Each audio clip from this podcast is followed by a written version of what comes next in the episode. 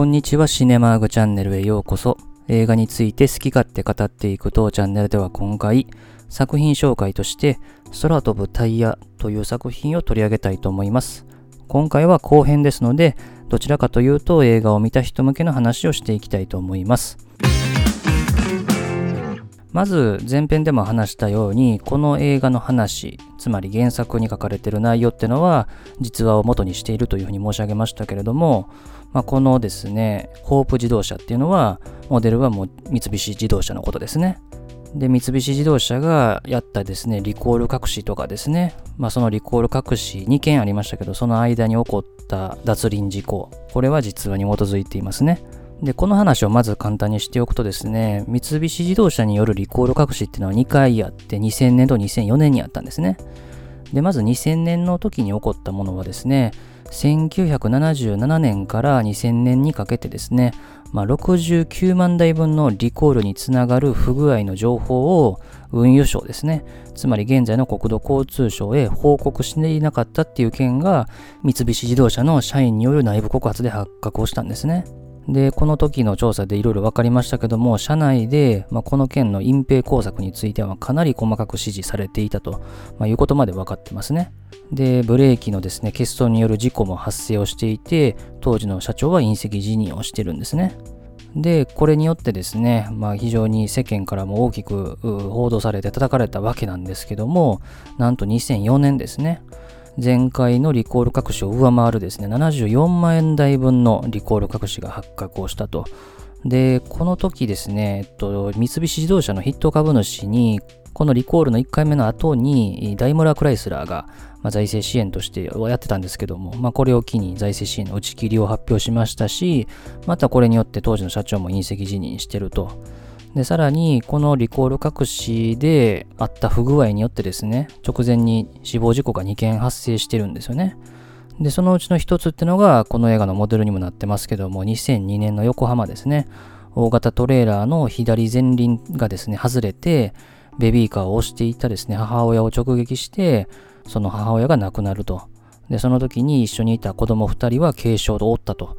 まあ、いうような事故があったんですね。で、この映画でもあったように、三菱自動車ってのは整備会社によるその整備不良であるということを主張していたんですけども、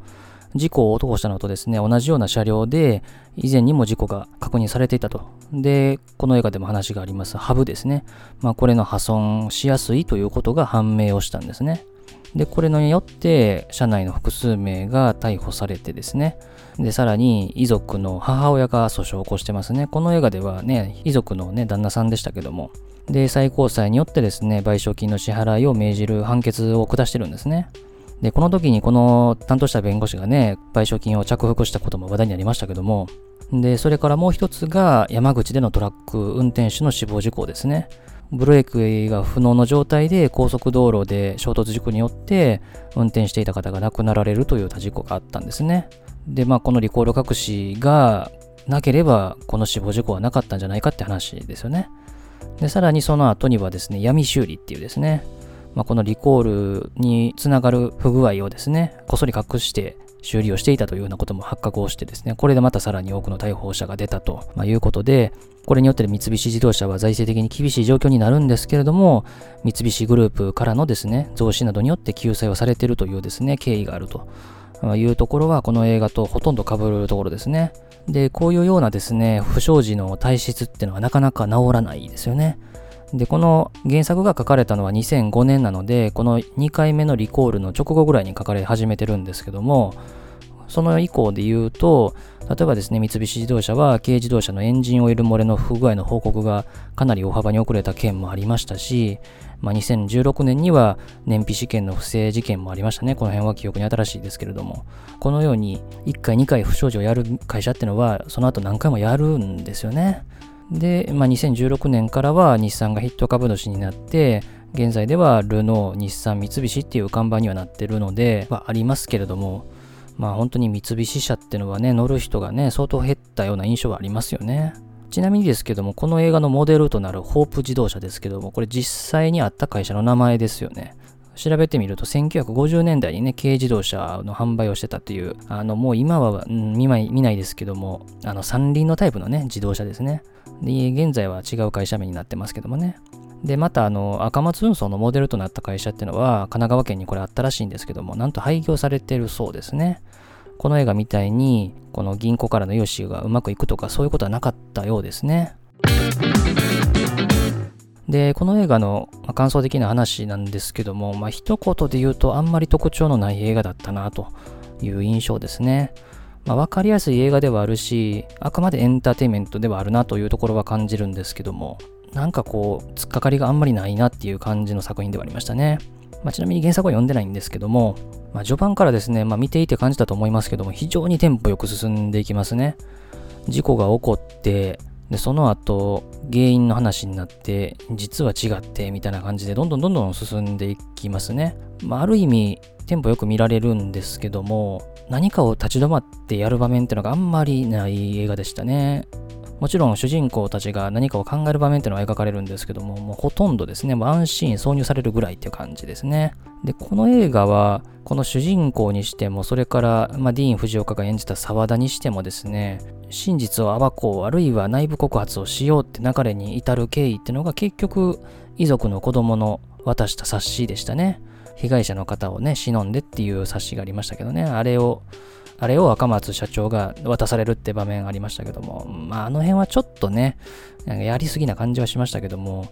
で、それをね、沢田に渡して、で、沢田もこれを見て、これは動かないかんっていう風に感じるっていう場面が描かれてましたけども、まあ、これだけでも十分な要素なんですけどもね、ちょっと弱いかなという感じはしましたね。で、主人公の、なんて言うんでしょうね、裏で進んでる話っていうのが結構説明されるだけっていうことが多いんですよね。例えば、主人公は奥さんと子供がいて、子供はお父さんが人殺しだって学校で言われて喧嘩したって話がありますけども、まあ、それは全て深田恭子が演じる奥さんが説明をして、しかも彼女が全て解決もしたというですね、まあ本当に報告するだけの場面っていうかですね、まあ子供のことを出すにしては説明するだけかいみたいな感じはちょっとね、しましたね。で、それから沢田は、まあそういうやつだっていうふうに言ってしまえばそれまでなんですけども、まあこう真実を暴こうという側に回るわけなんですけども、結局なんかうまくいかずにもうええわって感じで、で人事部に行って以前された移動の話をおそらくね、あの、OK するって話になってるんですけども、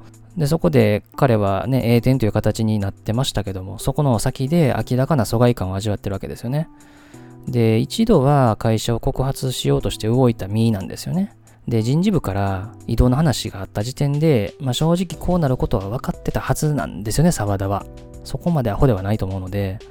でましてですね、この会社は映画内では3年前にリコール隠しがあったと。で、今回がもしあれば2回目だという話で、前回のリコール隠しの時の内部告発がどういう形で行われたのかって話とか、あるいはそれを参考に彼がどう立ち振る舞えばいいのかっていうのを考える場面っていうのは欲しかったかなと思うんですよね。まして、社内で社用電話でね、やり取りするっていうのは、ちょっとこういうことをやる人間にしては不注意すぎるかなっていう感じはちょっとするんですよね。で、それから、まあ基本的にこのね、二人が主人公で話が進んでいくんですけども、まあそこまでなんて言うんでしょうね、爆発的な感情をあらわにするような場面ってのは、まあないんですけど、まあ強いて言うならね、遺族のね、方の浅利陽介が演じた被害者の旦那さんですね。まあ彼が、それでもあなたは人間ですかっていうような場面が、まあこの映画では唯一感情的な場面としてね、大きく描かれてましたけれども、まあそれ以外はあんまりね、いわゆるこう、一系移動作品の特に半沢直樹的な感じのテレビでやってるような、まあ、顔芸なんて言われる行々しい演技はないんですよね。ただしいって言うなら、寺脇康文がかなり浮いてたかなっていう感じはしましたけどね。彼もですね、最初は赤松運送を追い詰める側の警察の高畑刑事役を演じてましたけども、まあ、最後にあの岸辺一徳演じる加納にもう俺はプライドを捨てたって言って態度を翻す場面があるんですけどもこの高畑がなぜそのプライドを捨てるに至ったのかってところがですね、まあ、ほとんど描かれてないんですよね。主人公がね資料を持ってきた場面こそ彼の表情は捉えてましたけども、まあ、その後何を考えたのかってところがほとんど描かれてないんで割とこの映画はテンポがいいんですけど主人公があるいは登場人物がある出来事からある出来事の間に何を考えたのかってところを立ち止まって描く場面っていうのがほとんどないんですよね。なので、あれ？あそ、そうなるのみたいな感じの場面がちょこちょこある映画ではありましたね。で、結局この映画は赤松運送側ってのは、まあ、そこそこのね、資料を集めるところまでは行きましたけど、この会社を葬るに至るようなですね、決定的なものってのはなかったんですよね。まあ、そこまで希望がなかったんですけども、気づけば社内告発によってですね、運よく助かってるという形になっているんですよね。なので、これが少しでも間に合わなければ、この赤松運送は潰れてたわけですよね。銀行にお金が返せなくて。ただこの映画では、まあ、運よく助かりましたっていう風な感じになってますね。で、この映画自体は、まあ、社会派っていう風な分類にしてもいいんですけども、あくまでこの社会派の仮面をかぶったエンターテインメント作品ですよね。で特に主人公の赤松を演じた永瀬智也の演技というか、彼のキャラクターには助けられてる映画ではありますよね。まあ、彼の普段の人柄っていうのがこのキャラクターと割とマッチしてた部分もあるし、まあ、そこは良かったと思いますよね。で、この映画ではですね、まあ割と唯一と言っていい悪役として出てくるのがですね、岸辺一徳が演じる可能ですよね。まあ彼は、まあ本当に映画の中で悪役ですっていうなんか名札を下げてですね、登場してるかのようにですね、まあ本当にただ悪役であるというだけのなんか存在というかですね、まあ彼だけがまあ極端に悪いやつみたいな感じで出てくるんで、まあ会社が悪いというよりもなんか彼個人が悪いみたいな感じにもちょっと見えるんですよね。で、大企業がこういう不祥事をなんで繰り返していくのかっていうところですよね。まあそれはそういう体質だからっていうところもあるとは思うんですけど、まあそこが、まあ正直あんまり見えてこないですね。で、しかも、リコール隠しっていうのを2回起こさせてるっていうことはですね、これは1回目の時にちゃんと調査しきれなかった警察側とかですね、調査した側にも責任があるわけですよね。まあ、その辺に関してはあんまり触れられてはないかなという感じはしますね。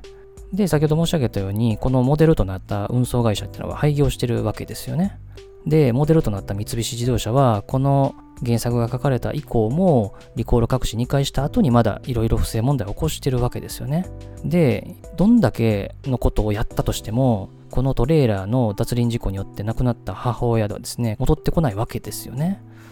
で、遺族があの赤松社長と話す場面ありますけれども、あの、浅利陽介が演じた遺族はですね、あの時はすみませんでしたって頭下げてますけども、まあそれはそれでも全然いいんですけど、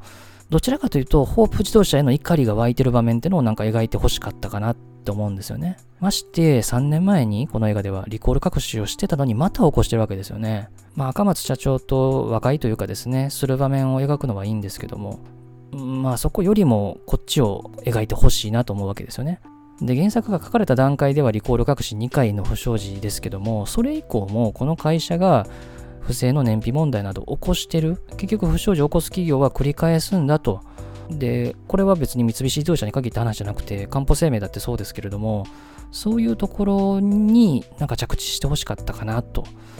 この一件はこれで解決したみたいな終わらせ方だと、しかも運よく赤松運送は存続するって形になってるんですけどもま、どちらかというともっとバッドエンドにしてくれた方がまあ、社会派映画にはなったかなと思います。まあ、エンタメ作品だったら、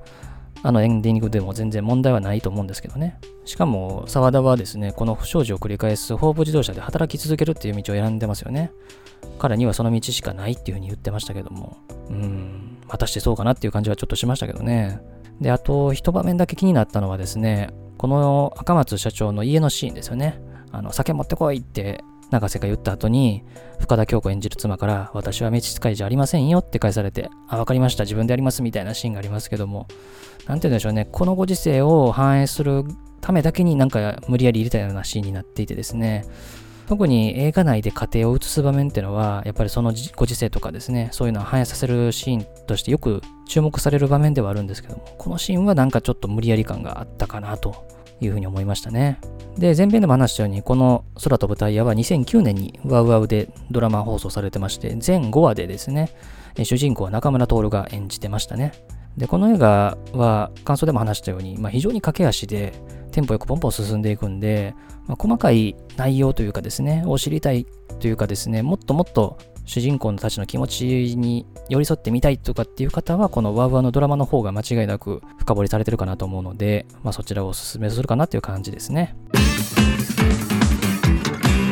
ということで今回は作品紹介として空飛ぶタイヤという2018年の実話を元にした原作を映画化したものを紹介させていただきました。まあ、実話でこの時代に映画化するからこそ意義があるものとして見るには、もう少し踏み込んでほしかったかなと思いますけれども、まあ、ただエンターテインメントとして見ると、まあ、2時間以内に、まあ、ギュッとまとめられてはいますけれども、普通に楽しめる映画だったかなというふうには思いますね。ということでまたいろいろ他にも聞いていただければと思います。最後までお付き合いありがとうございました。